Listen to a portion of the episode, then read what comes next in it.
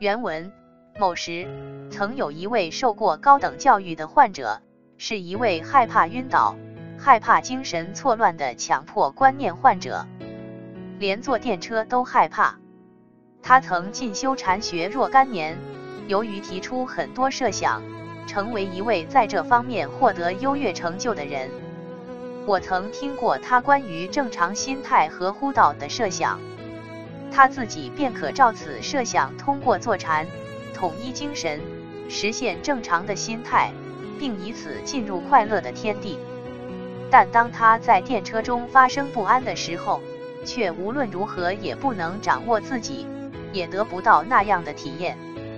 据我看来，修炼禅学只是众人面前的一种表演而已，倒不如在宴会上表演滑稽歌舞，还可以当做体育运动或为宴会凑凑热闹更好一些。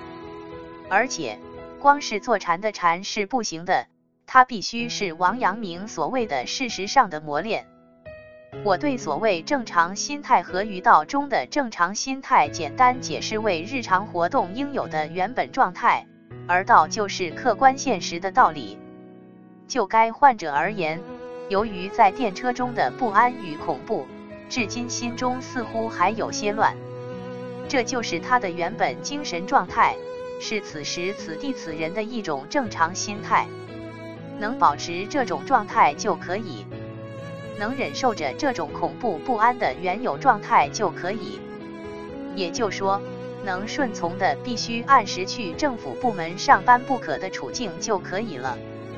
但若妄自打算取消恐怖、逃脱痛苦，则会由此引起思想矛盾，便不可能像有达摩所谓的智人那样，不能完全做好他现在的一切，更不能做到时时归道。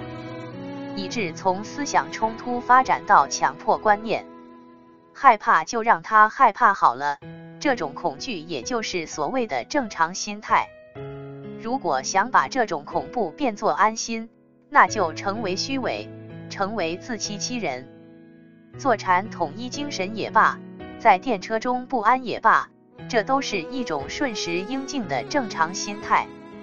在当时的情况下。才能灭却心头的各种欲望和杂念。